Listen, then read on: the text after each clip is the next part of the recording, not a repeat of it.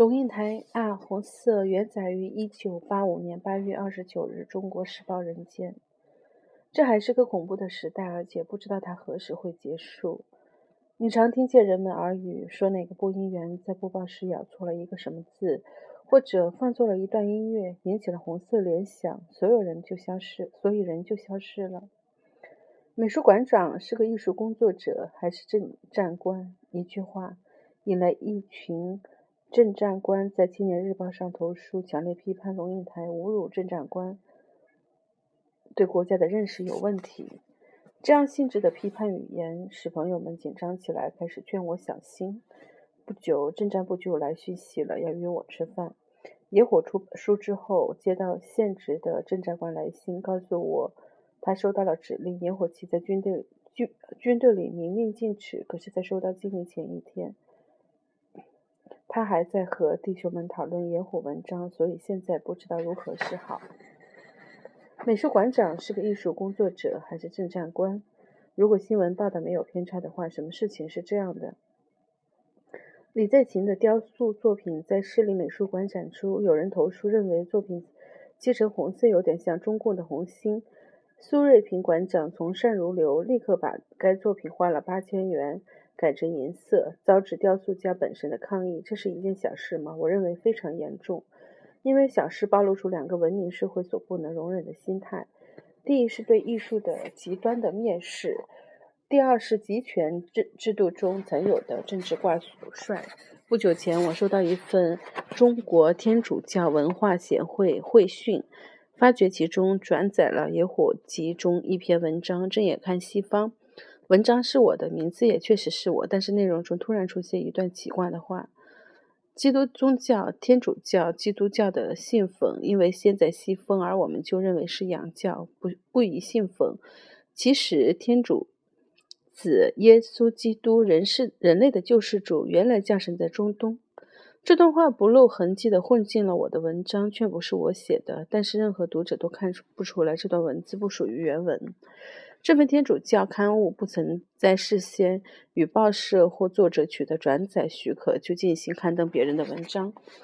这是对别人智慧财产的一种掠夺行为，而涂改作品、穿凿附会以达到利于于自己的目的，这对于读者是欺骗，对于作者是栽赃。如果一个宗教团体可以涂改我的文章，那么一个有政治野心的团体也可以在我的文章中插进他的宣传用语。身为作者的人要如何向世界澄清他到底写写了些什么？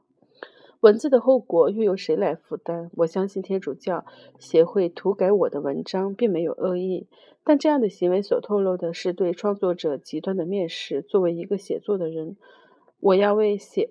所写的每一个字负责，每一篇文章都是我全心全意的努力与我与我所有智慧的集合。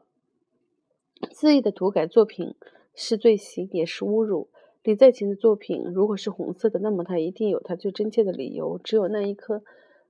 只有那一个颜色能真实的表达出他创作的意义，换了颜色，那个雕塑品就不再是他的作品。苏瑞平擅自涂改了一位艺术家的创作，就好像天主教协会私自改了我的文章一样。那篇面目已非的文章不再是我的作品，红色变银色的雕塑品也不再是李在勤的心赢的心血。这个行为叫做欺骗，叫做盗窃。天主教协会这样做，我觉得只是欠考虑的结果，或许可以原谅。一个美术馆馆长做出这样的事来，却实在令人难以置信。更令人忧虑的是，这个涂色的小事很很明显地显示出来，台湾的艺术仍然笼罩在若有若无的政治阴影里。首先，我们有这样一个人逛到，我们有这么一个人逛到美术馆去，他看的不是艺术品的本身，相反的，他看到这样一件红色的作品，马上掀起政治的恐惧，害怕雕塑家是匪谍，害怕红色对观看人有洗脑作用，害怕共产党为这个作品拍照做宣传，而给美术馆写写这封疑神疑鬼的信。其次，我们又偏有这样一位不用大脑的美术馆馆长，他涂改作品的动机大致上只有两个可能：第一，他也同样有这位投书人的恐惧，因为同意红色有政治危机，所以改色；第二，他并不同意投书人的说法，但是为了避免有关单位可能会有的敏感，为了自己事关的身份，以为涂改颜色是最保险、最省麻烦的办法。而最后还有雕塑家本身，在他的抗议中他说，只有一个人投书怎么能算，意思就是说，如果有两个人或一百个人投书认为红色有政治意味，那么涂改颜色的行为就不算错。这个涂色世界由三个人共同的演出，市民、文化官吏与艺术家，三个人中没有一个觉得政治干涉艺术有什么根本上的不对。这是怎么回事？投书的市民患有恐惧症，我们可以说他只是不懂得艺术独立的重要，可以谅解。那么苏瑞平呢？他有没有受过任何艺术的训练？他了不了解作为一个美术馆馆长有什么样的责任？他是政战官还是艺术工作者？至于作品受到涂改的李在英，难道他真的认为都起风投书政治就有理由控制艺术吗？这真像是个指鹿为马的社会。